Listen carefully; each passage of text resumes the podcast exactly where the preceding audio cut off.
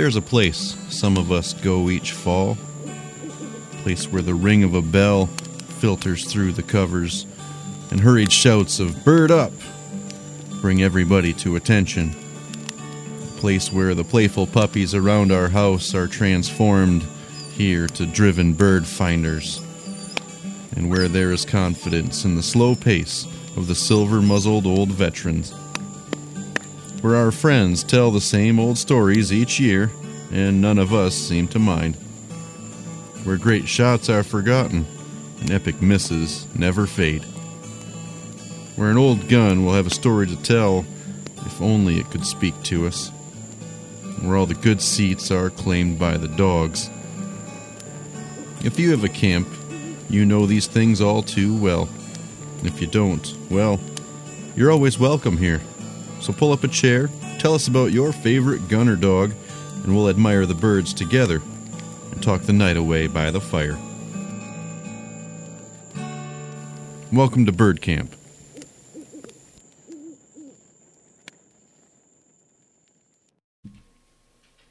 No, I, like I said, I, I already knew what I was going to answer to every one of the questions you sent me, but I already know as soon as you ask them, I'm like, Bleh.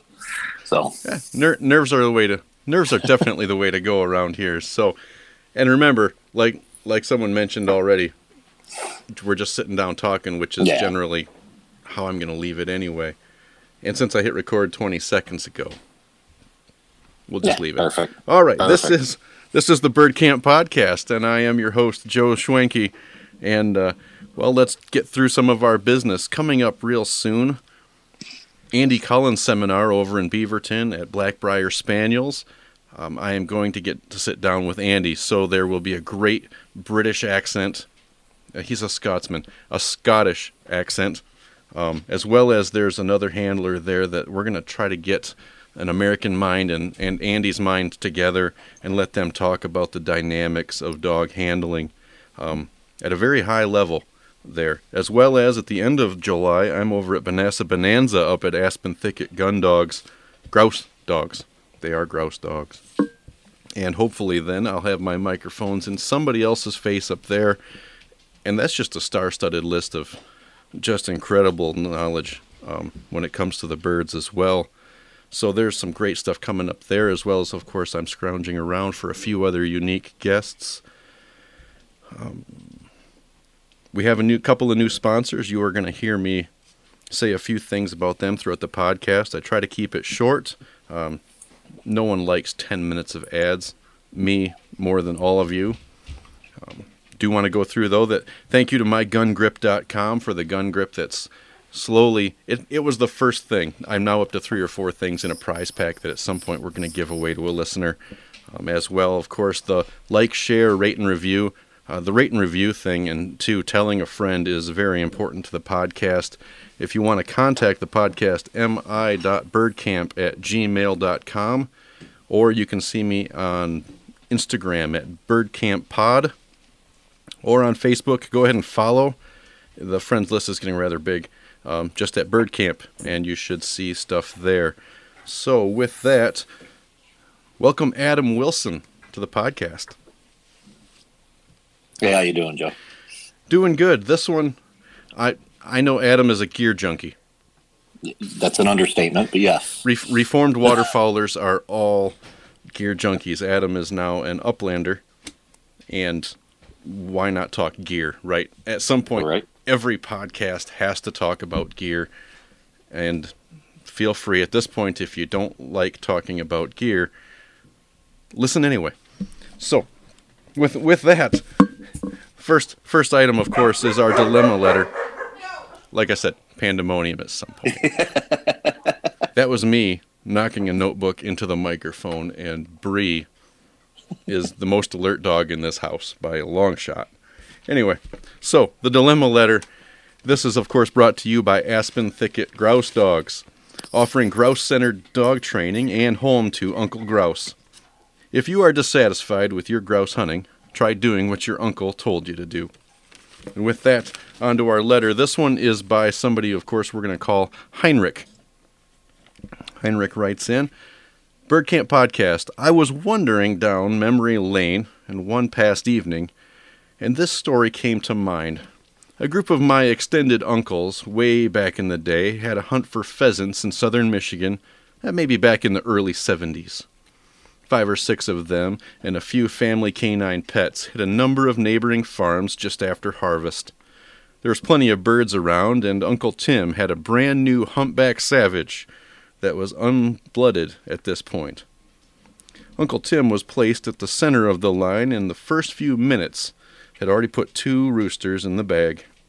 Grinning from ear to ear, he volunteered to switch places with an end gunner and, fo- and allow someone else to shoot closer to the cover. Of course, as the other uncles tell it, the next ditch intersection produced a veritable cloud of roosters that all seemed to have kamikazed toward Tim. Well, bing bang boom, three more hit the tally for Uncle Tim. Tim always insisted that there were other shots in that roll of thunder besides his, but did admit that those were misses. At one point later, he held up the guard in the rear, if you know what I'm saying, as the party pushed into an adjacent weedy swamp. And while they were so involved with their maneuvers, another rooster slipped between the brothers in line, and when Tim was catching up, he stumbled right into it. The whole day was one of the lucky horseshoe days, and Tim had close to three quarters of the limit that day. Anywhere he was, a rooster seemed to fly by a little bigger and slower. A great day for sure, and now in wondering what may have become of that old savage. Maybe some luck remains in it.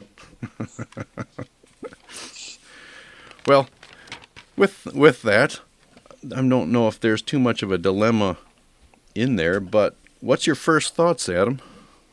Uh, I actually think there's a fairly decent dilemma there. Like, um, I, I get the courtesy of, all right, my time's over. Let's go sit to the end.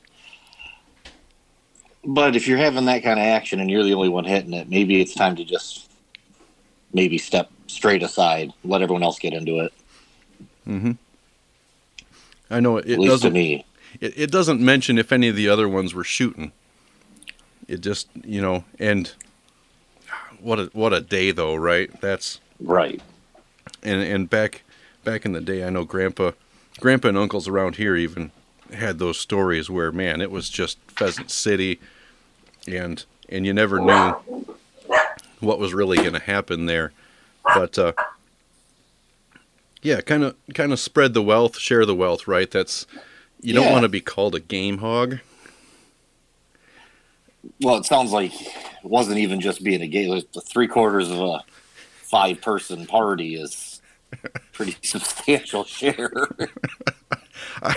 I know, I, I know. We don't we don't do that anymore um, within our party. You know, we we come right out and say it. I know that I know South Dakota, I guess, still allows party hunting, yeah. Um, and and too, if I'm going to spend all the money to go out to South Dakota, don't shoot my birds. yes. at, at what do they charge now? hundred dollars a bird per day if you shoot your limit. It's going to be three fifty a day in a lodge. I've kind of hit the point in my life too where like something like that. If it, I, I'd rather kill one of my own than have you kill fifteen for me. Yeah, and it's I think we get that more with maturity as well too. I mean, there were days when I was younger that I'm sure I would have loved to have shot everybody's limit. yes. And now at a certain point I want to see them do it on their own or if they're just if they got a streak going where they just can't hit the ground, I maybe I'll just stand back and tease them. yeah. I am not. I'm not too mature for that. Um, offer to trade guns, hand them more shells. Uh, it's all there with a smirk and a yep. Tomorrow's maybe my shooting slump day. yeah. But uh, those actually, one of these days, I would like to get some of the old uncles of ours on. I know Shannon Shannon's side has some pheasant hunting stories in there, and that might be something.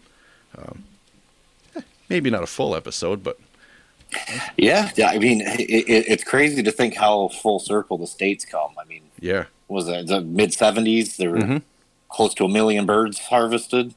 Yeah. Pretty, pretty crazy. I can't even imagine a Michigan like that. and and her grandpa used to tell these stories, and we've heard them enough times that uh, he worked he worked at GM, and on the way home, he could come home, grab a dog, and it was really family pet dogs. He could get two roosters before dinner, Yeah. and he could do it two three days a week. Yeah. and and that was just walking down the neighbors' ditches, wave at him, hi, how you doing? Hey, I'll bring you one over later. He was also a big fisherman, so you never knew what what value he'd accrued already handing off walleye and salmon or whatever Yeah. else he was catching. Um, but that's a, a totally different time, and I would like to get some of them recorded before it's gone. That's that's 50 years ago. Yeah. Well, So- so But this is, of course, the obligatory gear issue. And so we'll start right out. What did you start out with when you started upland hunting? Uh, you know, nothing. Uh, way back before I did it as a steady hobby, we would do it as you know one weekend a year. Me and my stepdad to go stomp around. Uh, You know, heavy blue jeans, maybe a pair of long johns under to keep the thorns poking all the way through, and an orange hat, and you know one of those Meijer Walmart orange vests. It um, when I really decided I wanted to do it seriously. Um, I did finally buck up and buy a pair of just cheap the Wrangler denim brush pants and you know fancy upland shirt and a same cheap Walmart vest, but this one had pockets, and that's what we started with. And uh, yeah, I had the bird dog, had the gun, had no sense, but starting to look the part. Yep, yep. I think I'm not sure what I started with. I think I had some rabbit stuff long before I had any bird stuff. Dad's a houndsman, of course, but uh, eventually I I splurged for a Browning Bird'n Lite vest, and that was my big ticket for I don't know close to ten years, more than ten You- years maybe now. You know, it's funny because the follow up question, I, I, uh, I know we're going to get to it, but that saying that uh, I had a Pal Bird'n Lite, which I believe is the same thing, Mhm. and that was actually sent to me by uh, Scott Grush. Yeah. Um, I posted a picture and I said, you know, anyone have a vest? You know, my my cheap Walmart vest tore. And I said, you know, I don't really have a lot of money, and you know, everyone's throwing out the, you know, the Q4s and everything. And at the time, I just, there's no way. And then I get a PM from Scott, and he says, "Hey, I've got a vest I'm not a big fan of. I'll send it to you." Okay. Mhm. So I open up this package, and there's a grouse feather sitting on top of the package, and there's you know a couple hundred dollar vest in it. And I message him back, and I'm like, you know, Scott, this is this is too much. He's like, well, if it is, put some use to it then. So yeah, it took a long time before I replaced that one because yeah, that it was Yeah. kind of neat. It was kind of like you know, like almost like a you know, I was younger then too. It was almost like a here kid, go get them. know? Yep. So that was the vest I ran with for a long time too. Yep. Yeah, it was. I switched over to khakis because they were lighter, but it was always Carhartt pants because they were just thick enough. They weren't real thick, but they were just thick enough. And I've always had work boots. But uh, there was, there was really nothing special about any of that gear. No. I used to wear my old uh, duty boots Mm. from work. So Mhm. I'd have the you know the old black duty boots, but I'd after they got too scuffed up to get polished, I'd work them into the bird rotation. Those were my bird or rabbit hunting boots for the longest time. I have I have it the opposite way now. When I get a new set of boots on the work allowance, the Gore-Tex is still good. so I hunt those until they leak, and then they go to work until they need replaced, and so my rotation is backwards. But uh, I know no one at work listens to the podcast, so I think I'm still good. But uh, what did it? What did it start out? You know, we we started with some of the cheap gear. You know, what was your first shotgun? You know, eh, my first my first shotgun was uh, given to me by my stepdad when I was like 16. It was a Mossberg 500. Had the slug barrel and the bird barrel. I hunted that for a very long time, and then my first true blue I purchased it shotgun was a Mossberg 835. Little too big for upland. Mhm. Um, it was light, but it just cumbersome to carry around. Um, I ended up finally, finally just biting the bullet, and I bought a uh, a Franchi 20 gauge over under because you know why not? That's what every serious uplander has. I'll be honest, I, I can't shoot it for crap. Still to this day, it doesn't really fit. It's you know, I spent a lot of money on it, you know, not knowing, but just buying the looks. And Yep. yeah, I carried that gun around everywhere, just just trying to look the part with the broken barrels. Oh, I had slogged around with a. What is it I bought? I bought a my first gun. I turned. Up until then, I was handed guns. I'd shot a couple of grouse before I was 18. Mainly, we were deer scouting, and before season closed, you'd see him run into the woods, and Dad Yeah. would hand you the two shells in the cup holder. Go to the back door, grab the gun out of the case because everything, of course, has to be fully cased, unloaded. Shove two shells into a either an old pump or whatever was handy at the time, and and it switched guns a few different times. Sometimes it was a single shot because they were easy to easy to use, and uh, they'd run off the road. You'd run up there and blast away. I got one in the air doing that, and I that's one of the few I know I've gotten, and because it surprised me to no end that I actually hit it. And uh, after that, at 18, I bought an 870 Express. Realized how much I did not like that gun. and the next year, I was sitting in the woods with a Browning Citori, and uh, I my my dad had always had one, and he had shot clays. He'd he'd done some skeet league, and uh, and that's the gun I should have bought when I turned 18. I should Yeah. have saved my money like an adult, which I clearly wasn't at 18. Yeah, who does that at eighteen? Oh, I didn't do that till about 38. It seems like. so, right with with that. Um, so really, it's just and and this is something I've talked about with Dennis and some other guys too, and in on the podcast, you you start with what you have. Yeah, You know, you know your duty boots, my work boots. Uh, by all means, wear pants and something orange, and and hit the woods. Um, but the next one, this is the gear junkie question I love to ask. So what'd you buy that you never actually used? Oh, a few things. Um, so probably nothing too terribly expensive. Um, I started getting real carried away with stuff for the dogs. Um, and and this is I know I'm going to catch some flack from this, and this is no mean saying that I haven't that they don't have their place. It's just um, my short hair gets his feet beat up quite a bit, so I had this bright idea. I was going to spend a lot of money and buy good top premium boots. And the one thing I found is unless you're hunting somewhere where there's desert or sandburrs, they become more injury causing than injury preventing. Um, Ace just could not find fitting anytime there's wet furs. He lost his bust his butt. So that's probably primary. I have a very very good set of dog boots that I don't use. Um, same thing early, you know, chest protectors. Same thing. They cause more chafing than they ever did prevent scratching. Um, bought a set of dog goggles. Uh, I'm still up in the air on those. Uh, they do exactly what I intend to do. I just don't feel like he hunts as well with them, so he often doesn't wear them. As far as gear for me that I bought and I don't use, um, I, a lot of really fancy hunting shirts. You know, again, trying to look the part. I wanted the button down with the shooting patch, and two things fall in. Is is one, they're they're usually cotton, so they're crap when it's cold or wet and they're usually long sleeve and heavy, which is crap for early season. So yeah, I have a whole closet full of really nice looking shooting shirts that I'm sure I can wear to any banquet I go to. But as far as actually out in the woods, I, yeah, they probably won't see any time anytime soon.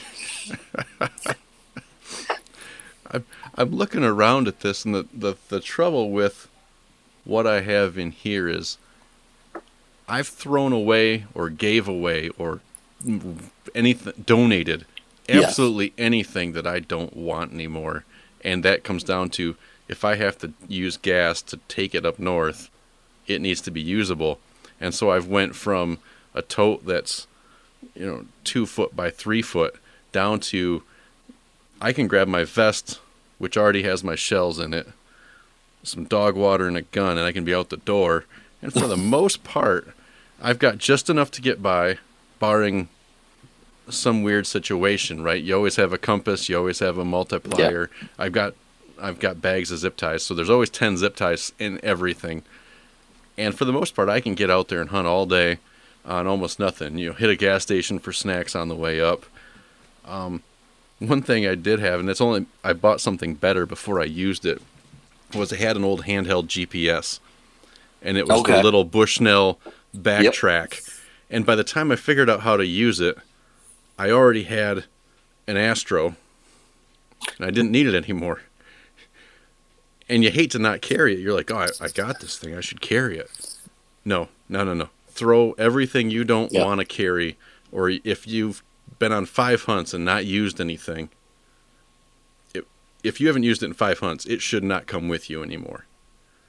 Yeah, I'm starting to. I'm starting to go through the purge stage currently. I uh, about once a year I go digging through my closet, and if I haven't touched it or worn it, I start sending messages. Especially people with young kids, you know, like, you know, hey, do you, will you need a shooting shirt? Yeah, sure, okay, it's yours. Good. Yep. Good. Good.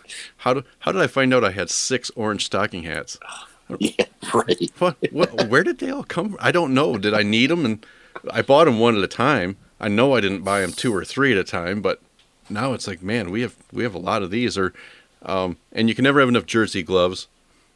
A dry pair of No. gloves, whether I carry it with me or there's two pairs on the dash, there's always some somewhere. But uh, those, I guess, are something that you never use, but you'd better have a pair somewhere. Yeah. What have you saved up for that you found is worth it? I so I, the Garmin, like you kind of hit the nail with when you said Astro. Um, my wife actually did me a super solid. I've been talking about it and talking about it and talking about it, and you know, spouting the benefits of it.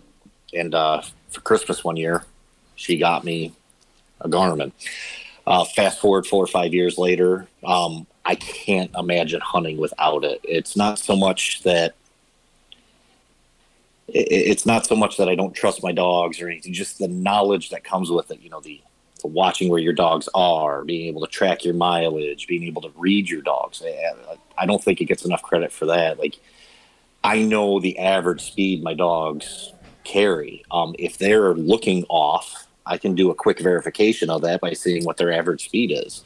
Hmm. Um, like I know for a fact, on a good hunt day, Fern averages about eight to nine miles an hour. If I see her slowing down in around the six range, something's wrong.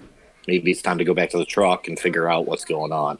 I don't think they get enough credit for stuff like that. Hmm. Um, you know, everyone talks about, oh, you know, if the dog's lost and everything. Yeah, but there's a lot of real time data that you can actually pull from it while you're out there that I really like. Yep. Yeah, the the nuances of of the GPS and it it makes another thing obsolete though, and that is it made my bell obsolete. Oh, I still run them. Really. I still run a bell if I'm in the woods usually. I, I found that between I, I I still think no matter what a beeper is an obnoxious obnoxious piece of technology that if I was going to hunt submarines, let's go talk about beepers. I absolutely despise a beeper. Um, but if I'm hunting with somebody who loves their beeper, I keep my mouth shut. It's their dog, it's their hunt, and I'm more than willing to enjoy the dog work because it's it's not my place. Um, which is a nice way to segment it, really, because I will not own one. I might have one somewhere in the bottom of a gear tote that I haven't looked in since deer season when I needed to find my deer drag, and I opened everything I had to find that drag. But that one, the the bell, the the nuances in the Garmin, like you said, I don't know if something's weird or something's not right. But if I look at that thing and it goes 82 yards, 83 yards, 81 yards, either he's birdie, Yeah. or if I knew he was checking out where a bird possibly went down that we winged, he's got it, and I can Yeah. whistle him in, or he's playing around with a porcupine. Yeah, I, I so the reason I learned that the hard way three fashioned. times. Oh, see, I got lucky. My dogs aren't porcupine dogs. I, I got He- one got hit once, and the other one has no interest in them. Thank, All he did was bump the Lord. All he did was bump noses. But now when I look at that and he's kind of lingering around a spot, I go to that spot. I I like the bells for for a couple of reasons. I'll admit it. It's the one old school thing I kind of embraced. I, Mhm. I, I really just like the sound of it. It makes sense in the grouse woods, and I find walking through the grouse woods, I'm already paying attention to so much like foot placement, the next tree, the next little path, the next little everything. The last thing I want to be doing is looking down at my watch or my Garmin every three seconds to, oh, Yes. where's the dog? Where's the dog? Where's the dog? So Yep. I, I like being able just to go, okay, something's going going on over there. Completely different out in the field. Out in the field, I, I use it for those nuances, like you said. Like I'll look and all of a sudden, you know, Ace will go from 45 yards to 115 yards. Okay, well, he's on a runner because he does not run that big. Mhm. So it's time to start putting it in a second, you know, a different gear and get going. Yeah. Uh, so yeah, I, I, I no time for beepers or bells out there. But in the grouse woods, I don't know. It just seems to fit. It it is a neat nod to tradition, right? That is, and the nice thing is, I I don't mind the sound of the bell. I found my dog didn't seem to listen so much when he had that ringing in his ears. Um, not that really eliminating the bell changed some of that. He's still that way. Um, and I can generally know where they're at within reason without really looking at the GPS. I've on purpose Yeah. put it in a spot where it's in a pocket, it's handy, but it's not so handy that I'm glued to a screen like my kids in their Minecraft right now. I want I want to be able to keep my head up, watch my footing at the same time, and I'm aware that my dog is out in front, front left, front right, out center. I know kind of where he is. He checks in often enough. But actually, both of them do rather well. Yeah, But uh, if I had something that ran a little bigger and a little faster, that bell might come back out if I had trouble keeping up or, or aware of where he was. The pro- the reason I run a bell Mosey, I really don't need one on fern. That bright white just stands out. But With you've met Ace, that Mhm. black with mottled short hair. I even with the bell, like I like cool. The bell's gone silent. I don't know where the hell my dog is half the time. He just blends, especially early season when the ferns are three foot tall. Yep. I, I, I can never find them or see them. Now, side bonus to that same question, um, I did buy the pairing watch for my Garmin, and I found that to be I'm using the bell less because looking at my wrist while it's already in my gun hand, infinitely easier than constantly grabbing the handheld. Yep. It, that's been that's been a pretty neat tool. Hmm. I still have yet to pony up for a watch. Yeah, it, it, I recommend it. I really Well- do because it, it takes a lot of the stuff we're talking about. It just takes it completely out. You just glance down. It vibrates when they're on point. Like it's it's pretty handy. It's, my trouble is to get to the point where I get a watch, I have to trade in my 220 Astro. That's right, 220 Astro, and I'm in for a $1,200 bill. Yeah, that's a, that's a bit much. and I'm yeah so so while I spend fortunes on everything else I will suffer um and, and the nice thing is then is I try to make friends with people on Facebook who may on marketplace be offering uh, DC 40 collars all the uh, no longer serviced um, Yeah. Garmin parts but uh, but uh, so when are you going to part with that uh, Franchi if you can't seem to hit anything with it? You, well, you know, it, it's funny. I, I've I don't take a grouse hunting, and I think it's because um, I can't snap shoot it. The one thing I've discovered, if I've got setup time, um, I shoot it really well. So it's turned into my prairie gun. I'll Hmm. call it. Um, if Okay. it- it- you know, the over under is reliable. It never never jams, never doesn't fire.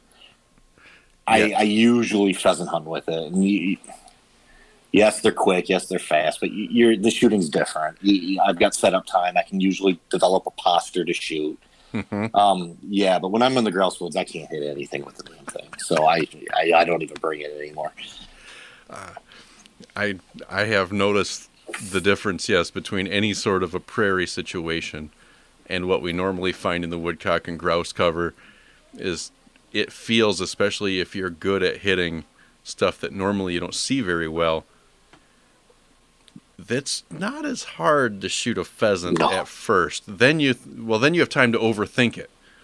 Yes, And that's I, when I you miss. often shoot a warning shot before I finally knock a bird down. That that happens quite a bit. Yep. That's yeah, a warning, a warning shot. You're just being a sportsman. but uh, oh boy, um, what kind of things are you eyeing next?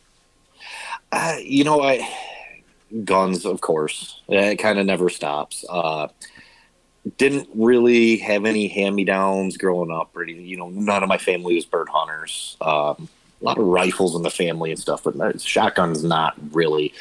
there are a few, and I know that question is going to come up later, so I'm going to save that one. But um, Mm-hmm. there, as far as overall gear, I, I, I think I'm I'm more in the gunning the gun stage. Uh, just bought a side by side 16. Just bought a Beretta 28 gauge. I'm thinking I want to get an over under 28 because why not? Um, realistically, my next purchase is probably going to be an over under 410. Um. I do a lot of woodcock hunting locally, as we've talked about. Yeah. I'm not going to run anything big. Um, it just seems like a fun gun to carry with Mm. me in my little local covers. Ooh, yeah, yeah. And you and you could probably go big on the price tag too, right? I mean, I, you know, I've been looking anywhere from 400 to four grand, and I haven't decided which one I want to roll with yet. I would highly recommend the four grand. That- Only yeah. because if I had a weakness, right right now I'm feeding two teenage boys and four dogs, so my weakness is I can look, and that, that one of the reasons my shooting sportsman uh, membership lapsed was I could no longer, I could no longer tolerate looking, and I'm sitting there going, man, that's a beautiful gun. Next page, and another beautiful gun Yeah. and an, and another place that I can't go to right now. And I I will eventually resubscribe, but uh, for now, I I have my my one, and uh, about the time the boys graduate and join the military or whatever it is they plan on doing, I'll probably start a, a side job fund for another gun. Well, I got to stop fishing. That's to buy my guns because I, I went to the gun store for the first time in a while today and realized that that's seriously cutting into my gun habit. So Mm-hmm. yeah. I. Although technically, I thought fishing was supposed to be the cheap hobby. yeah, okay. Just don't lose Nope. a lure. So you, you you know I'm gear obsessed. So just imagine, Yes, yeah, I. I fish from a canoe right now, so I have sixty bucks, seventy bucks into a rod and reel. Mostly it's the reel, um, because I didn't exactly skimp on that. But uh, yeah, two two containers of crawlers. Paddle one of the boys around some weedy lake in Ionia County, and I can get away for about twenty dollars worth of snacks from the Wesco, some gas, and ten bucks in crawlers. it'd be a lot more fun if I was wired like that. I'll admit that. But unfortunately, I'm wired in the sense where I watch a YouTube video about salmon fishing three months ago, and now I have two downriggers and 15 rods and lead core and copper setups. Oh, it's, goodness. it's out of control. Yep. yep.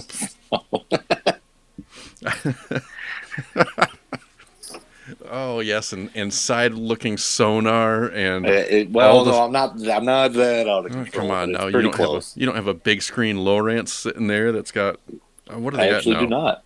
No, they don't have one of those 19 inch screens yet for a Lowrance. Oh, they do. I just don't have one. Oh, okay. well, that's yeah, that's a piece of gear I don't have.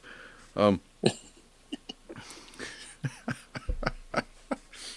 what do you what do you use for cheap gear? Right? I mean, we can we can talk about expensive. All like I like expensive, which Yeah. kind of really kills my lifestyle. But at the same time, right? I mean, not everybody you know, some some people's wives don't tolerate the drain on the family finances that I am. Yes. What what can we get away with? So I actually have a few things that I'll, Yeah. I'll run through. I'll, I'll start with a gun. Um, one of my favorite grouse guns is a I'm gonna air quote here cheap gun. Um, it's a uh, I don't know a, a TriStar Viper. Oh yeah, Um, i- in 20 gauge semi-auto, it's dependable, it's reliable, it's light, and I shoot it well. So there's many days where I leave the, you know, the guns that start with price tags in the thousands in the truck, and I'll grab my little TriStar. I- I'm a big fan of that little gun. Um, another thing I like to carry is um, I always have sun buffs with me, and it's not because of my sun issues. It's in early season when the bugs are real bad. and the horse flies are buzzing your face. I can pull the sun buff up over most of my face and my back and my neck. Um, and then when it's cold out, it's just enough to keep your face from sweating and everything, but it's it also keeps the wind from biting at your cheeks and everything. Hmm. I always have, you know, fifteen dollar sun buffs stuffed in a pocket of my vest somewhere. Um, I wear them more times than not. They come in Okay. very handy. I, I and it's funny because I, I feel like I'm the only person that wears them upland hunting, but Yeah. I am a major fan of them. Mhm. A matter of fact, I think the day we went pheasant hunting, when we had a good wind going, I pulled one up over my face. I just, I can't Yeah. stand cold, a cold cheek and a cold nose. I can't do it. So Yep. Yep, and I and I found that same thing with the winter. You know, you use the sun buff.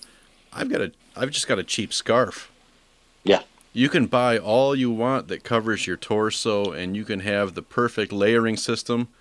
When you add a cheap wool scarf to your neck, and you just essentially you give yourself a four inch collar. Yeah. What a huge difference it makes, and and I wear them. I wear them during work. I wear them most of the winter long. I have a scarf with me. If my sweatshirts are with me, I have a scarf. What a difference keeping you warm, keeping the wind off you. Um, it, what a what a nice and it's cheap, right? That's not Yeah. It's not a base layer from from one of these companies that's going to get you, right? This is any any store scarf, and you're going to abuse it, but you can abuse it for ten years. It's just a piece of fabric that you wrap around your neck a little bit. Yep. Um, it also makes me feel like I'm Ebenezer Scrooge sitting somewhere in the cold all the time because, I mean, frugality is one of those things, right? I can either turn the thermostat up or, since you can't outdoors, I mean, scarf yeah, has worked for centuries for people, um, and they're basically cheap. Yep. But uh, That's what it's why I like those. things. You can find those little Facebook targeted ads where it's four Oh, yeah. for fifteen bucks or whatever. That's I probably got three hundred of the damn things, and yeah, I I wear them. You know, fishing, mowing the lawn, bird hunting. Like I said, early season, late season. It's it, Yep. the amount of use I get out of them is is huge. Yep. So now, how are your feet?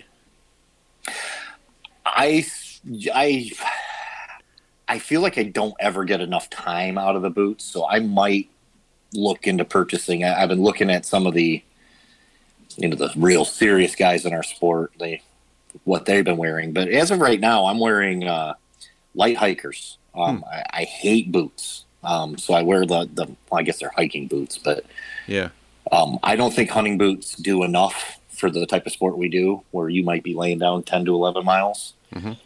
Uh, so, yeah, I, I wear hiking boots. Um, I find that they never leave me painful. They just maybe fall apart under the conditions I put them through a little quicker than I'd like. I have a set of boots that I think I paid five bucks at a garage sale for, and they've lasted now I think two years, and they're just simply and it's I don't have good feet. I have flat feet. One's fully flat and one's close to. They're black concrete worker rubber barn boots, Okay. but they don't leak. No. And if you're you in go.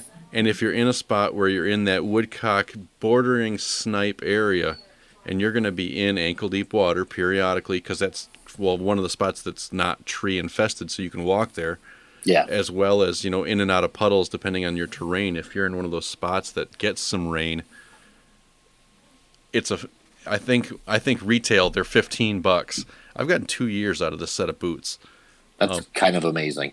it is, and I, in fact, I still wear them right now. Like if I go back to the duck swamp or around here, I'll wear them most of the year, and I can't sit very long in them. Right, they're not a duck hunting Yeah. boot; they're just a basic rubber. Your feet get sweaty, but you're up. It's it's 40 degrees or a 50 degree high woodcock hunting all day long in a pair of wool wool socks, and I mean literally they're dirt cheap. They're waterproof, and as long as I'm not on concrete or a lot of pavement or uh, like hard packed gravel, I've not had any foot pain.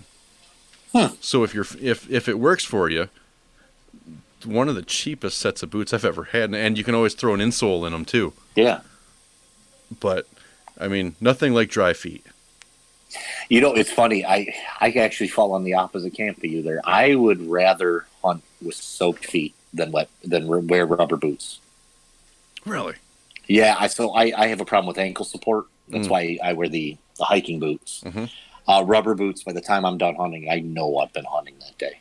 Okay. Um, you usually have a real hard time, and there are exceptions to that. Like um, I think you've done it too, where you go up into the sharptail country up in the eastern UP. Mhm. Every field's got three to four inches of water in it. Obviously, I'm not a glutton for that much punishment. I'll I'll wear rubber boots, but yeah, No. usually grouse or woodcock hunting, I, I almost have to wear a proper Yeah. boot. And in the sharptail country I've been in, I don't want my rubber boots. Yeah, I need the ankle support because every step I don't know if I'm getting into an elevation change until just about the time I think my foot should hit ground. It may be six inches off yet. And I've the couple of places that we go and look for sharpies. Every step you have, if you're not watching your feet, you're going to end up in a hole. Yep. And I have one bad knee from a, a slight incident at a bachelor party years ago. And if I do too many of those where that knee comes down in a hole, I end up taking Motrin for the next two days, getting my knee back right again. And it's the middle of camp or something like that. So I can't exactly stop and rest uh, for a day, right? So I got to treat me a little different. My, my Sharpie experience is I want something laced tight, leather, ankle support. I'll take snake boots for the- right i'll take snake boots you know I, I want something stiff I, mean, I don't want my ankles to move um, mainly because i have yeah it's it's just been that that kind of a rough scenario in that area but uh, and then i found one day there's a there's just a crack in the ground and i look down six feet like if i didn't yeah just just a you know it's it's that the only way that you get grassland without trees Yeah. is, is to not have any room for roots. And all of a sudden, you come to the spot where, yeah, there's only going to be five inches of soil. You get bushes at the best. And all of a sudden, you get to that rock layer that's keeping it all grassland. And you look down, you're like, whoa, okay. I hope the dogs notice this crack here, too, because that's a rescue mission waiting to happen. Uh, but yeah, the, the footwear, I'm. I would not recommend cheap footwear other than I've just had good experience. I mean, I I run in two hundred and forty dollar pairs of Red Wings, but all of a sudden, fifteen dollar black concrete boots. If your feet handle it well, is a huge money saver. Yeah, I might have to try it for fifteen bucks. So you don't have much to lose. Right. If if not, they turn into mud boots for around here. I got the garden and other stuff like Yeah. that. So it's I I always need a pair no matter what. Um, just luckily they work out. But uh, there's also a neat trick that if you have water resistant pants, do not tuck them into your waterproof boots. If there's water around, like on trees, if it's dewy, if it may rain on you a little bit, you want to keep your pants outside your boots. Yes. But uh, other pieces of cheap gear. I mean, there's I know there's lots. I can think of one more already. Now, gloves. Um, I have expensive gloves. I have cheap gloves. Um, I find I wear all of them equally. Hmm. Um, I'm the type of guy that wears gloves from opener to close. Um, yeah, I, I actually hot tip if you're you're looking at really nice gloves and you're like I don't want to spend sixty dollars on gloves. I hunted for a long time using baseball gloves, like batter's gloves. Oh yeah. Um, they're easy to manipulate your trigger and your safety. Um, protect your hands from thorns still. Keep the wind off of them. Uh, but they're usually no more than 15, 20 bucks at Dunham's or whatever your sporting goods store is. Yep. Uh, they, yeah, I got a lot of use out of batting gloves. Mhm. That was a tip given to me by probably the best grouse hunter I know. So Shoot, I don't remember doing that for you. I'm not going to put me in the best of any of that category. not by a long shot. Um, on the on the thing of cheap gloves, jersey gloves. Unless they're wet, yeah, they work real nice um, and keep a sec or keep them in a ziploc bag you know unless you don't want to carry unnecessary gear if you're out hunting just keep them as a backup pair in a ziploc in your vest for for two and a half bucks whatever it is now for a set of jerseys I'm getting. My wife is seconding the batting gloves. but uh, getting messages from over in, in the corner. But uh, jersey gloves. At one time, surplus stores also sold the green military wool liner gloves. Yeah. And again, not a bad piece of gear for not many dollars at the time. Um, but they're, boy, between gloves, you can wreck a pair of pants in no time. I ran with TSC khakis because they had the carpenter pocket and they were, I think, when they were on sale, they were under 15 bucks. That's probably changed now thanks to inflation, but I'm sure they're $18 now. but uh, boy, You know, another good one that I, I for a long time I would buy. I would go up to Tractor Supply and buy those packs of safety glasses Mm. uh, for grouse hunting, and it was the. I I don't need glasses. I don't wear glasses. Um, but just getting whapped in the eye by an aspen seedling one too many times. The safety glasses. It's more just being able to. I'd like to lie and say it's about safety, but for me, it's more just being able to be more aware. I, I find myself squinting is less, ducking around is less, Mhm. worrying less, and yeah, those cost fifty cents a pair. yep. Yeah, that that I went long time with those, and you can get even get the yellow frames too, which low Yeah. light conditions and stuff. So, yeah, I use those a lot. Yeah, the cheap Remington shooting glasses were Yep. one of those things, and it's if you get into a lot of balsams, when you get Yeah. away from the aspens and you get into something where you have to walk through and push your way through something, there's a certain confidence you get when you know you can walk through there and you're not going to hurt your eyes. You know, I got Yes. a I got a beard, so it's not like my cheeks are going to get hurt by some pine needles, but you do have to kind of watch your eyes and after about the third time you walk through something and realize that part of your face is kind of invulnerable, um, you can get to that dog on point a little quicker. Yes. You can get to that spot where you have open shooting lanes faster. And even if it's a twenty dollar pair of shooting glasses and you get five seasons out of it, right? That's that's four bucks a season. cheap. That's Yeah. cheap. Yeah. Yep. Um, the only thing, make sure that they don't fog on you, right? Make Yep. sure if it's a good fitting pair, it doesn't. If it's two dollars and it fits good, that great. well, that's why I like. That's why I like those. Uh, I, I caution the word disposable, but that's why I'm a big fan of those disposable safety glasses. They're usually fog proof. They're you know they're they're rated. They snug well on your head, and if Mhm. I lose them, well, big deal. They're two dollars. Who Mhm. cares? Yep. Yep. I found boy for I guess for a hat. Everyone gives away a cheap orange hat. Mhm. I've not had any trouble with cheap orange hats.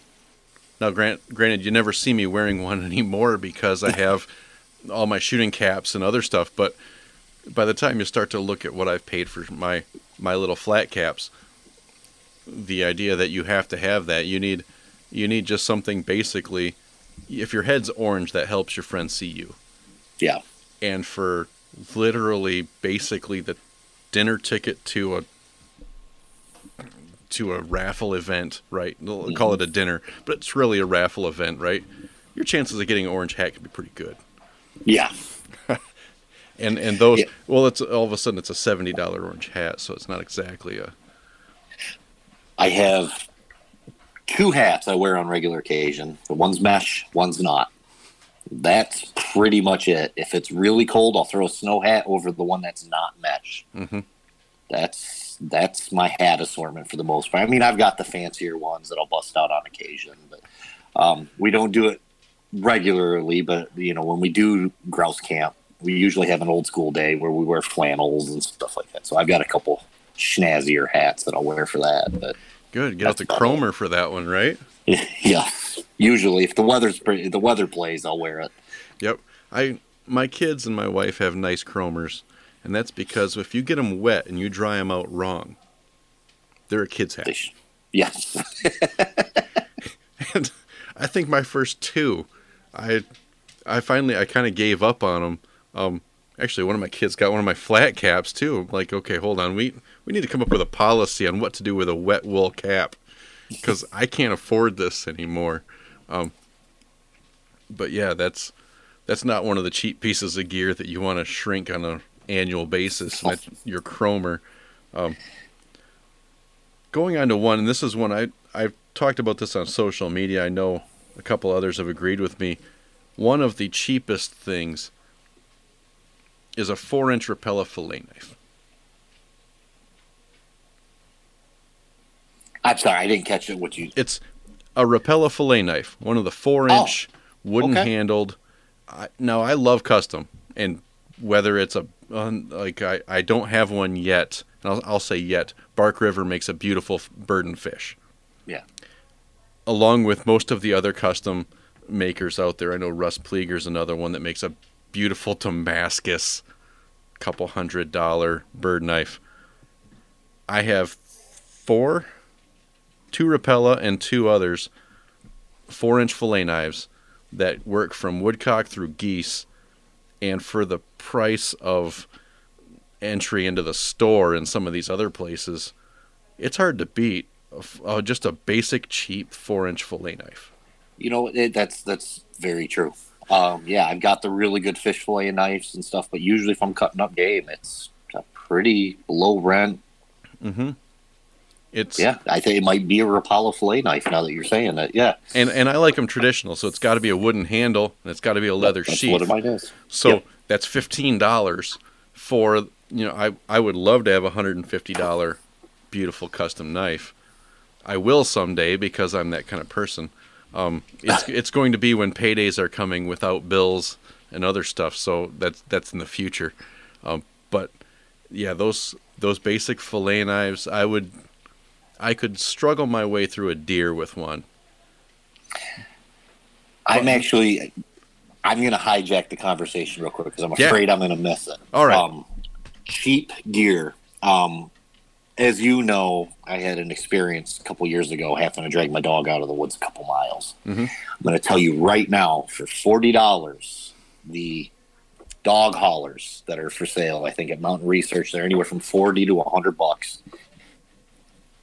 It may sound expensive to some people, but holy smokes! Had I had that, it would have been worth four hundred dollars at the time. Um, and they're tiny, they're small. Again, just like I said with the Garmin, I can't imagine going into the woods without that with me anymore. Um, just being able, I mean, never mind emergency. You know, one of your dogs steps in the, one of those holes you're talking about, breaks a leg or tears a, tears a cruciate. You know, it's easy to think, well, no big deal, just carry my dog out. You know, there's oftentimes we might be, you know, a mile from the car. You carry 60 pounds over the course of a mile. Yep. That's flopping, thrashing, upset. It's it's not easy. So Yeah. yeah, it, I uh, actually even took the time to kind of train with the dogs a little bit, like Hmm. like stay still, put the you know, and yeah, they they stay calm, and I walked around the backyard with them with it, and uh, yeah, it's it's pretty massive. Hmm.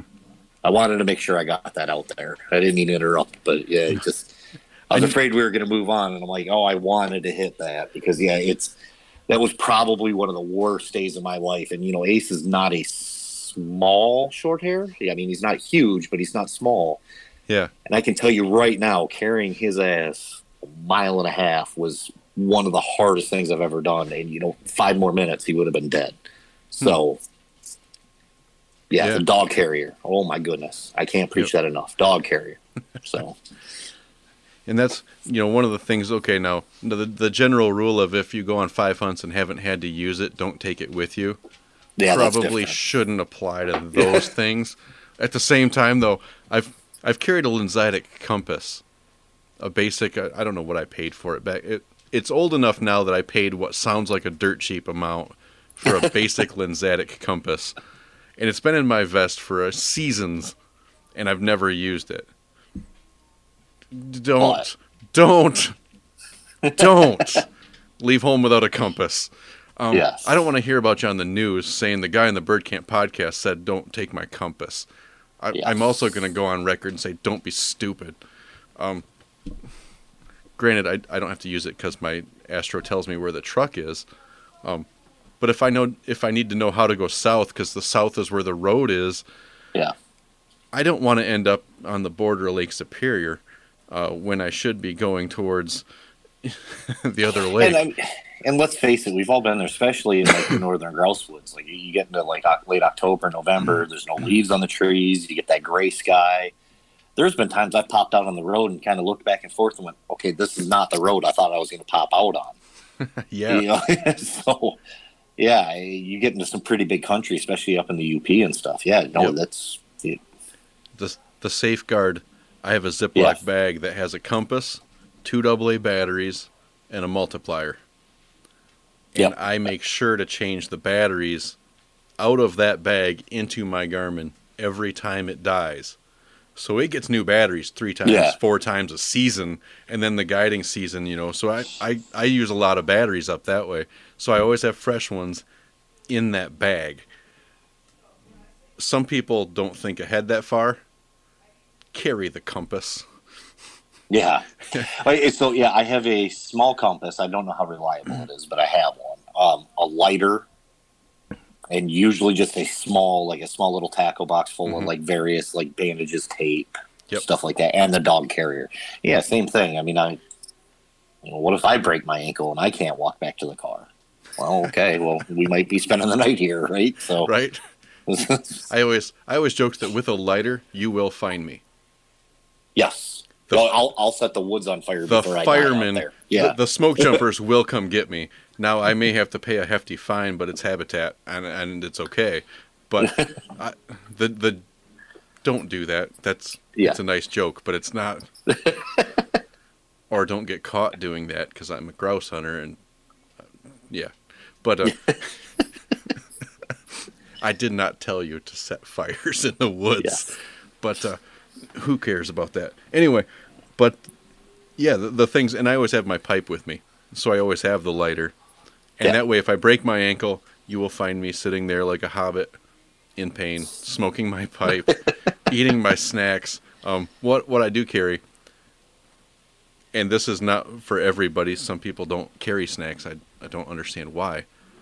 I found less than a dollar a package gummy candies and I bought a five. It was at Menards, and they had a bucket sale, so you get a bucket, right? I filled a five gallon bucket with gummy snacks, and I've been eating them for six months now. You know, little league games, hunts, preserve hunts. Hey, it's a youth hunt. Oh, I'm gonna need five or six packages of gummies for this because there's gonna be three shifts worth of youth. Cool. Go out there. Like, what are you doing? I'm eating peach rings. Would you like some? why why not have at least a snack? You don't even have to eat them all the time, right? But they're individually Yeah. packaged, so there's blood on the outside. You're only eating the stuff out of the inside.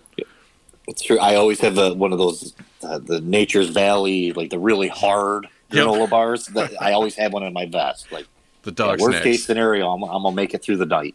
Yep. Yeah. Yep. I've got my pipe. I've got gummies. I've got a gun. I'm good. We're good. We're good. Roll up in the ferns. as long as a as long as a bear doesn't think of me as a taco at some point in the night, Yeah. I'm good. But uh, yeah.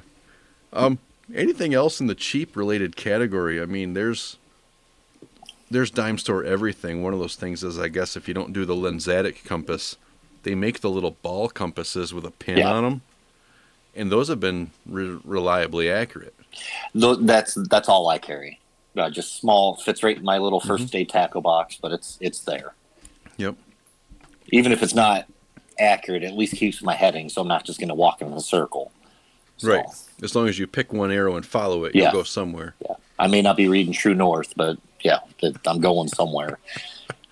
Yep. Um, boy, before we leave the cheap gear behind, I'm just going to take a quick peek around. Nothing comes to mind right away on the cheap gear. Well, Oh, in oh, this oh. in this room, there's probably not a pile of it either. So uh, going back to the getting rid of all the fancy shirts, Yeah. Walmart three dollar bright orange shirts. Just t-shirts, long sleeve tees. There's Mhm. three to well, there might be a little more than that now, but I have a whole closet full of just dirt cheap, plain, basic, blaze orange. They're I mean they're meant for construction crews, but who cares? Right. Whole closet full of them, and they're infinitely more practical than anything I ever bought for the purpose of bird hunting. Right. Because I'm wearing one right now. Oh, I- there you go. Every every day, an orange shirt. Proud to see be a safe worker. Pocketed T-shirt, and I Yep. have I have hunted in these.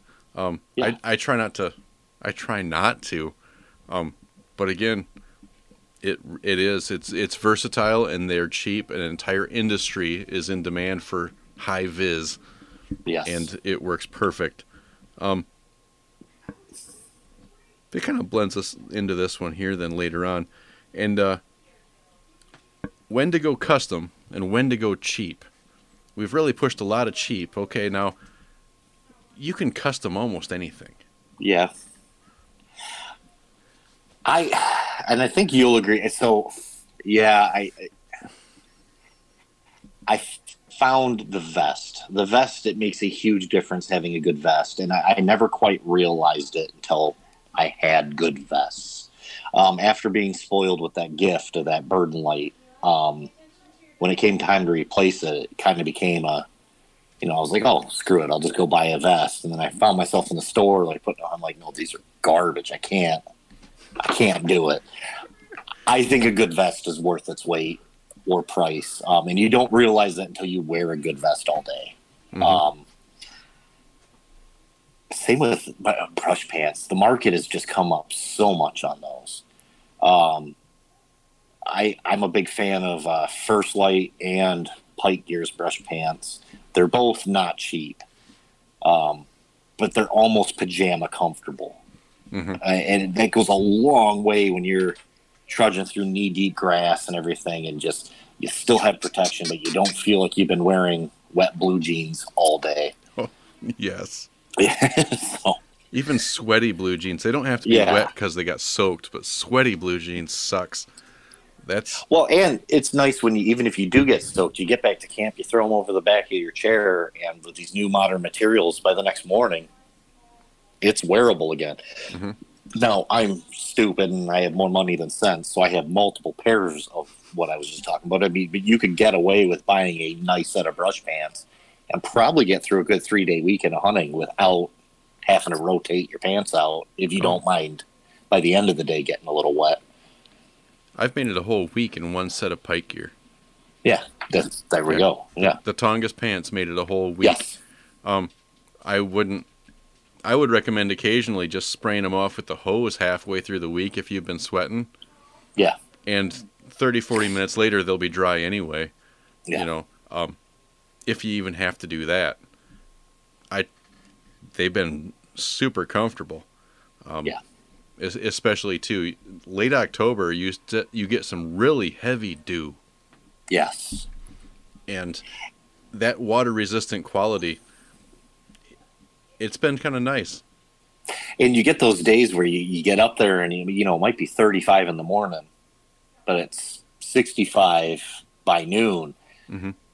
And yeah, I, I, those new modern lightweight materials, like you don't think they belong in the grouse woods, but boy, when you're hunting with them on the pants, it's like you know they keep you cool, they keep you dry in the morning, they keep you cool in the afternoon, and it's like you just can't go wrong. Yeah, yeah, that's been. And if you add a little long johns under that, Yeah. they're remarkably warm. They're Yeah, no, because they keep you dry. Yeah, yeah, yep. And and a little bit of a wicking long john in there just just adds to the effect. And uh, Mhm. from experience, that's worked really good. Because because December and January is preserve season for me. You start guiding around, you're you're still moving. So what's a great pair of pants in September, with an added minimal layer underneath, is still more than adequate to keep you going. Yeah. And uh, yeah, I, I would say that's one of those things that when you can afford it, and that's a big win, right? They're they're Yeah. over two hundred bucks a pair. yeah. When when you can afford it, that's a nice upgrade. It really is, and you know, like like I said, you know, I, I call the First Lites the cheaper option, but boy, oh boy, that's not really accurate either. They're they're they're I think 170 bucks to the Pike Gears 250 or whatever. Yeah. Um, the Pike Gears are much nicer, um, just a little harder hit on the wallet. But yeah, I mean, do what you got to do to begin. I mean, if you're listening to this and you just want to get out, like you don't need them, but you're going to be a hell of a lot more comfortable and find yourself enjoying the hunt. That much I- more when you're not wearing something garbage.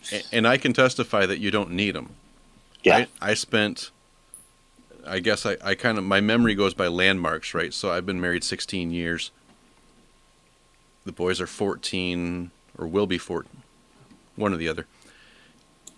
The the dog's 10. So I've been I've been hunting about two well, two years plus 10. So 12 years in, right? I didn't Yeah. own my first set of pike gear pants until last year. I seem to have done okay not Yes. having pike gear. But it's one of those things like once you put them, you're like, oh, Oh. oh, Well, okay. now that I'm middle aged and I didn't buy the Corvette after all, I have money for the, the pants and the vest. Um, and and the upgrade really is, as much as I love my shooting, that wingman vest is is a nice addition as well. But again, I shot a lot of birds in a lot of other stuff first, and yes. the idea that if, if you're wondering if you can afford it, spend the money on fuel, go hunting. Yeah, get out there over. Yeah. Yeah. and and I'll, I'll apologize to Brent. Just go hunting, and Yeah. then later on, when you have a, a career or something else, go back and upgrade with with the the newer and and better. But by all means, don't think you have to drop thousand dollars into stuff. Right, the Mossberg 500, cheap pair of khakis, modest footwear, and get home. Well, like I said, there's some days where you will find me wearing just a plain orange T-shirt. Mhm. Yeah, I'll probably have a pair of pike gear pants on, but I'll be my TriStar. Like, There's plenty of days where I'm looking like, okay, yeah, he sprung a lot of money on pants and then he couldn't afford anything else. Um, Yep. you don't, yeah, you don't need it. Yeah, It's just it's it's comfortable. So it's it's one of those things. that I mean, we're about the same age. You, you hit a point where it's like, okay, cool, I've done it. Now, how can we do this comfortably yep. and maybe a little chiller and a little more relaxed? And and and you don't have to go all out, right? Like I like Yeah. expensive guns, I like expensive knives, vests, gear. I never started with any of that. no, And by all means don't try to start with more money involved in your gear than I have in my old truck right now, which is going to be my next probable upgrade. And that's going to make the pike pants look really cheap yeah, when I when I need a new 2000 new to me 2018 because there's no chance I'm going to buy a new. I'm I'm still going to end up in a twenty five thousand dollar truck. You don't you don't have ninety eight grand laying around. It accrued in my mortgage. no, I don't. I I'm going to nurse this 99 Ford for I'm looking at it right now in the rain. I'm going to nurse this thing until the doors fall off because there's no chance I'm going to get away with I'm debt free on that vehicle. Yeah, And if it's 14 miles a gallon or not, until I have to tow it out of the UP all the way home and sell it for scrap, I'm keeping it. Um, yeah, that's gonna hurt someday when that happens. Uh, not that we haven't towed a truck out of the UP all the way home already. It's easier to rent a trailer, yeah. than it is. A, yep. and you can you can rent a trailer. That's a huge huge rabbit hole. You can rent a trailer big enough to drop an F one fifty on it and tow it home with your buddy's truck. it's also cheaper than anything else you can think of doing if you don't want to have whatever it is fixed up there. Now it's uh, cheaper to yes. it's cheaper to have it fixed up there by a long shot. Paying Grand Rapids mechanic prices is ridiculous. That's just my opinion. because the numbers are bigger in Grand Rapids by a lot. Yeah. Oh. Um other things to go custom on. We've we've mentioned some of the high end gear.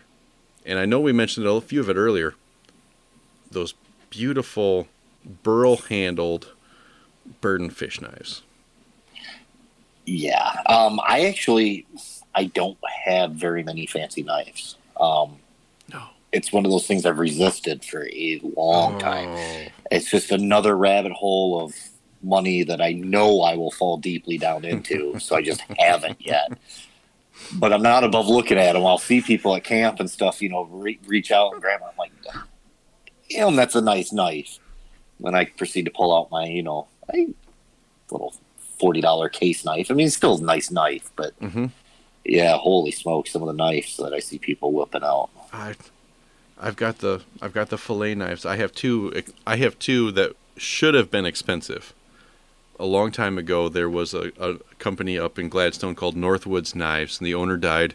Company died with it, and he made stainless steel fillet knives, Coca-Cola handles. It was when he was gone. They some people took over the process and liquidated out the inventory and the parts inventory, and we took two of those. We found them at gun shows. We found two of those knives, and so I have these beautiful paneled Coca-Cola paneled stainless fillet knives, four incher, two four inchers, and an eight inch, and we got them at heavy discount.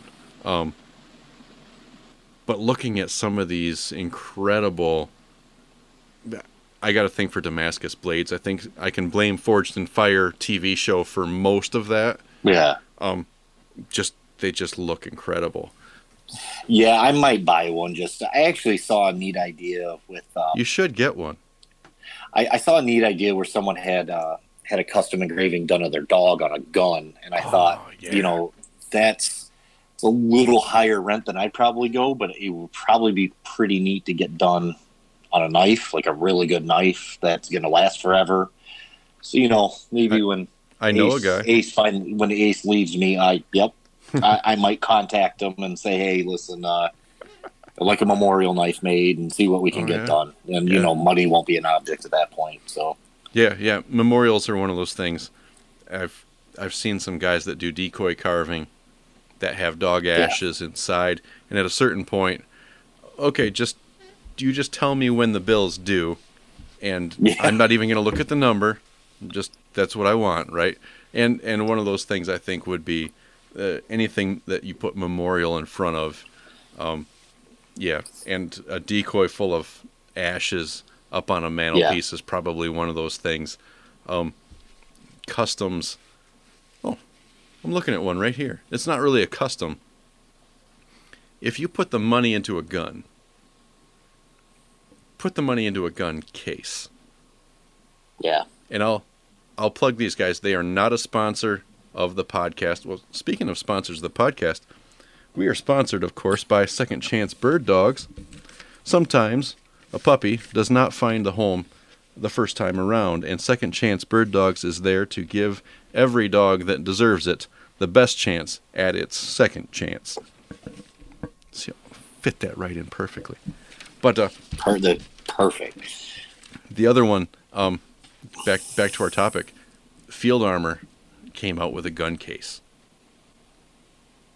I saw that. Oh my goodness, I have one.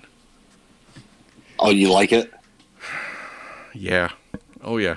Yeah.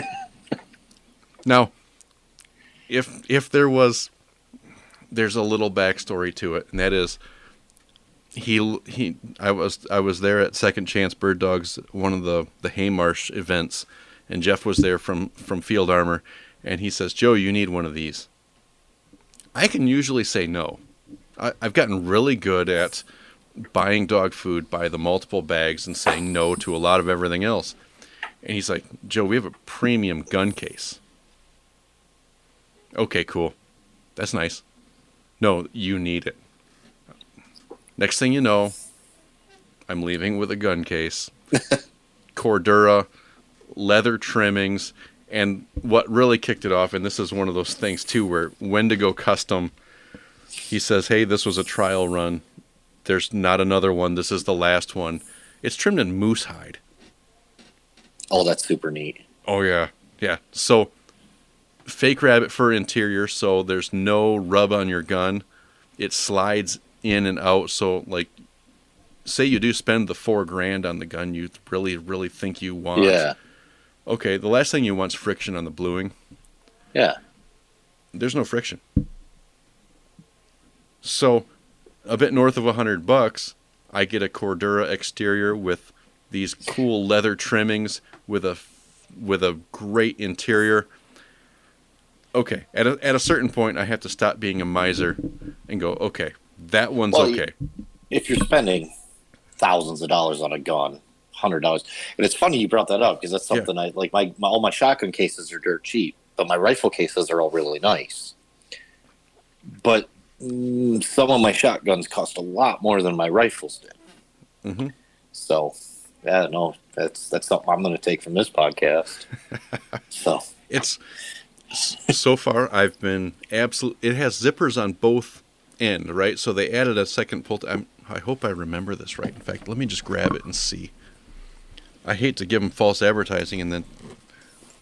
Yeah, there's a zipper pull on either end of the zipper. So, however the gun went in there or whatever's closest to you, you can get to it. And so, of course, they are not a, at this point a sponsor of the podcast.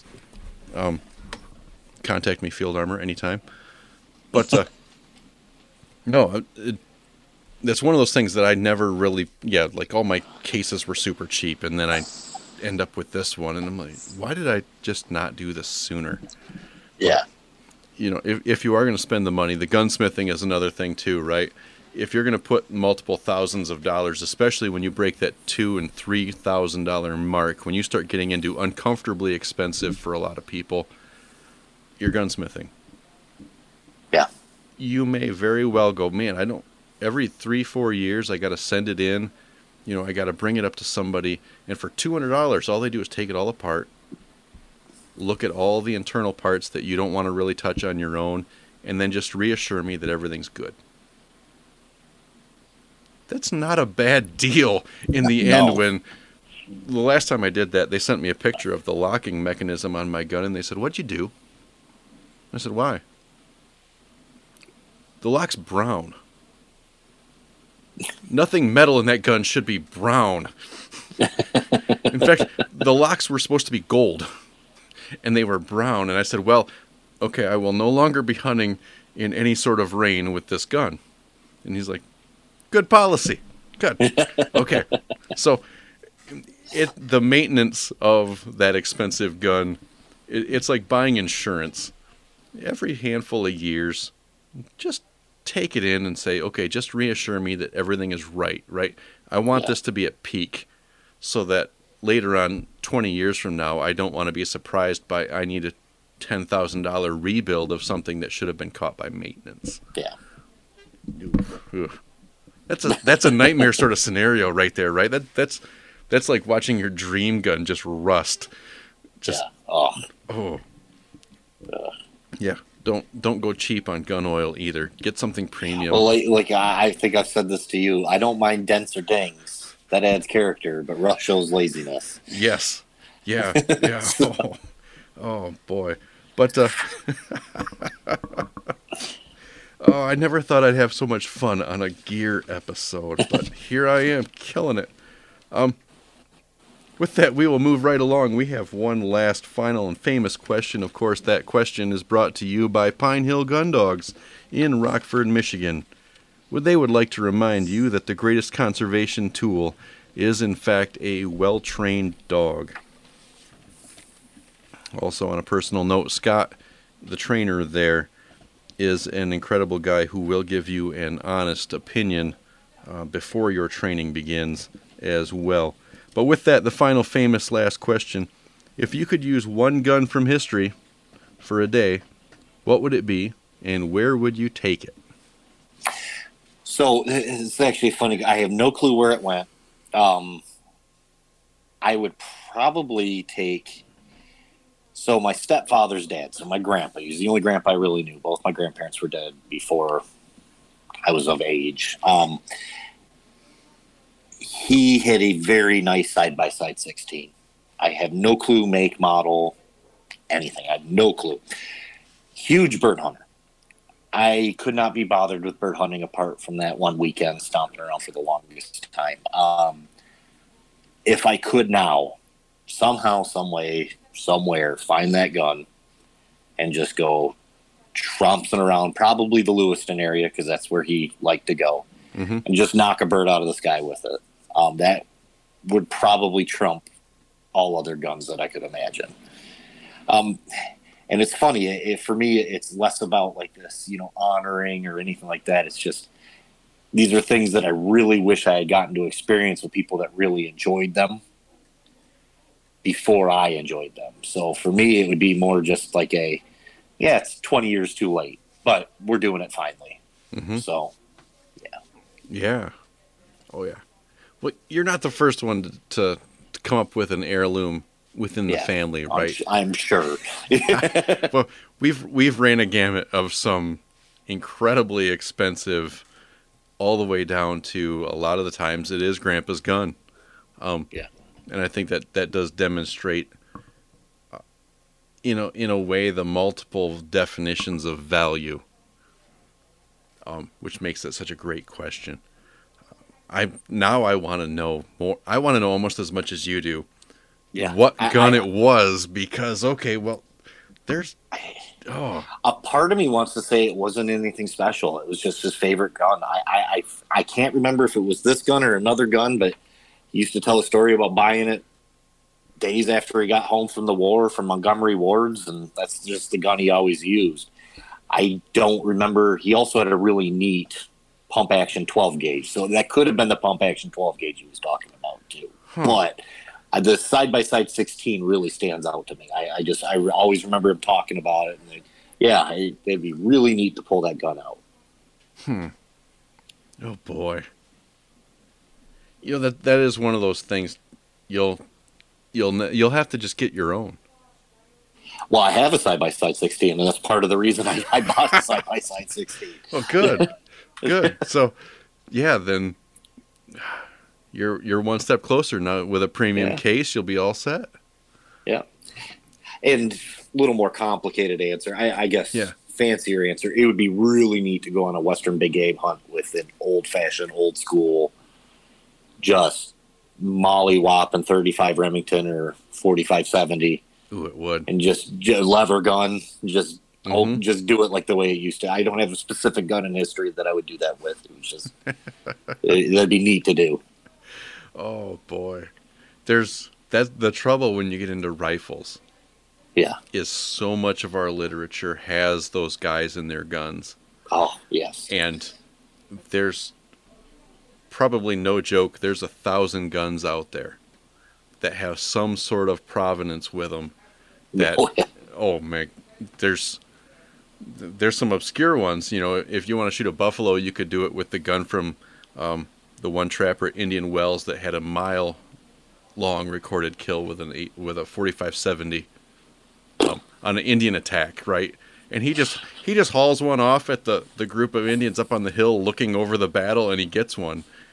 And you're like, well, then you start asking the question about those guys that shoot the sharps nowadays out west, and they're like, yeah, you can shoot a mile. In fact, come on out to our ranch, and we'll we'll roll off a mile on the odometer and you can shoot four by eight sheets of plywood. You know, they they're that precise of a gun. And you're like, boy, well, if a buffalo hunter's infinitely more precise than you are as a hobbyist, maybe yeah. that wasn't just a good old lucky shot. Maybe he got pretty darn close on on skill alone. Yeah. But you know, like there's there's so many cool rifles. Um, of course, this is a bird podcast, so you there is an interesting story someday I will tell about shooting birds with a rifle. that rifle is also historically very famous in Africa, and someday maybe that story will come out um, for another day. But uh, I think that wrapped us up. Do you have any closing shots? I, not, not really. I just I think you hit it kind of head on. I mean, I know this podcast is about gear, but I, I I'm hoping that we both kind of also set the tone of we both started with not a whole lot of anything other than a will mm-hmm. to want to do it. And um, I'm talking right down to paper atlases and mm-hmm. old boots. And it, I had, and I, will be honest, at some points, I had more fun just learning with nothing than I did expecting with a lot. Mm-hmm. So, you know, to anyone listening, you, with, you know, going, holy crap, yeah, it'd be nice to buy, must be nice. It, it can be it can be very nice without all the stuff we're talking about. It, it, some of the best hunters I know would scoff at us for talking about gear. Like we're overthinking the game. Like Oh, who cares? Mhm. Um, it's just it is also important to remember too that there is a reason gear has this niche, and it's because it does make the pursuit that much more comfortable. Mhm. Um, there is something to be said that you know the suffering is part of the journey, but then I kind of feel like once you get on the freeway, set the cruise control. Like you're you're good now. Yep. So Yep. And one one little thought too, right? We always talk about uh, r- wet resistant pants. The golden hour is totally dry. yeah, The last Yeah. hour of daylight has no dew. It has no atmospheric moisture aside from if it's raining on you. The best hour of bird hunting, if you're if you're diehard grouse, doesn't Yeah. have any moisture at all. you, Any you set can wear tennis shoes most days. tennis shoes, Yeah. cotton pants, that Yeah. that high vis orange work shirt like the one I'm wearing right now because I haven't changed from work. And Yeah. and anything else, right? The the cheapest of gear is perfectly acceptable for the best hour of grouse hunting. Oh, that's 100 percent accurate. Yeah. So for those of us that spend a pile of money to be comfortable in the morning, the best hour of grouse hunting needs none of that stuff. No. And if if you're going to get one hour a day, make it the last one. Yep. And and the grouse won't thank you for it, but you'll you'll be happier probably then than any other time. Um, but maybe that's the best parting shot. Yes, we didn't start with any high end. start I did not nothing. start with special custom Damascus knives. I didn't start with a German made shotgun. I didn't. I had a synthetic pump gun. yep. I about as least fancy stereotypical grouse as it gets. I think the grouse I remember shooting from the roadside that was flying was with a Stevens single shot 20. Yeah. Right. There's you you can start with almost nothing. Um Yeah. So I think that's probably the perfect way to end a gear episode is throw most of it away. buy the start start cheap. Yeah. Really, that's it. Now, I will say that while starting cheap on a lot of other things, Dave, I'm going to thank you again for this bottle of Noble Oak. It is double oak bourbon. I got it for being a. I don't know how he got down to me, but I turned out to be a celebrity judge for a fun hunt trial up at Haymarsh to fundraise for a veterans hunt coming up in September. And I'm sure that if you were to contact Dave Veldman, there would be a way for you to uh, donate towards that, that veterans hunt. And it's going to be a big event. It's a four day thing. But uh, he couldn't find any other celebrities. And so he chose me to, to fill in as one of the judges. And so you don't have to go cheap on your bourbon when you go to grouse camp.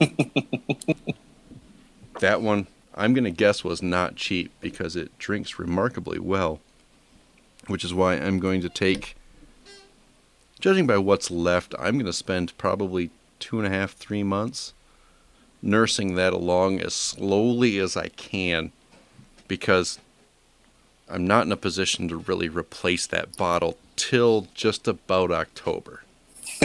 so, with that in mind, we'll call it quits for the night. I am going to get ready, ready for work in the morning. Oh boy. And you have a day off. I have a day off. I mean, it looks like it's going to rain all day, but whatever. It's better than work. I'd like to thank you again for listening. It's been a pleasure to talk with all these interesting people and to bring those conversations to you. If you would, please take the time to like and share or rate and review this podcast. It will help get the word out to others who may also enjoy uh, conversations kind of like these. You can find us on Facebook under Bird Camp. Follow there as well as on Instagram, now at Bird Camp Pod, one word. If you want to support the podcast financially, we do that through Patreon just for a couple of bucks. I figure the cup of cup of coffee or the price of a beer a month is pretty cheap. I'm good for it.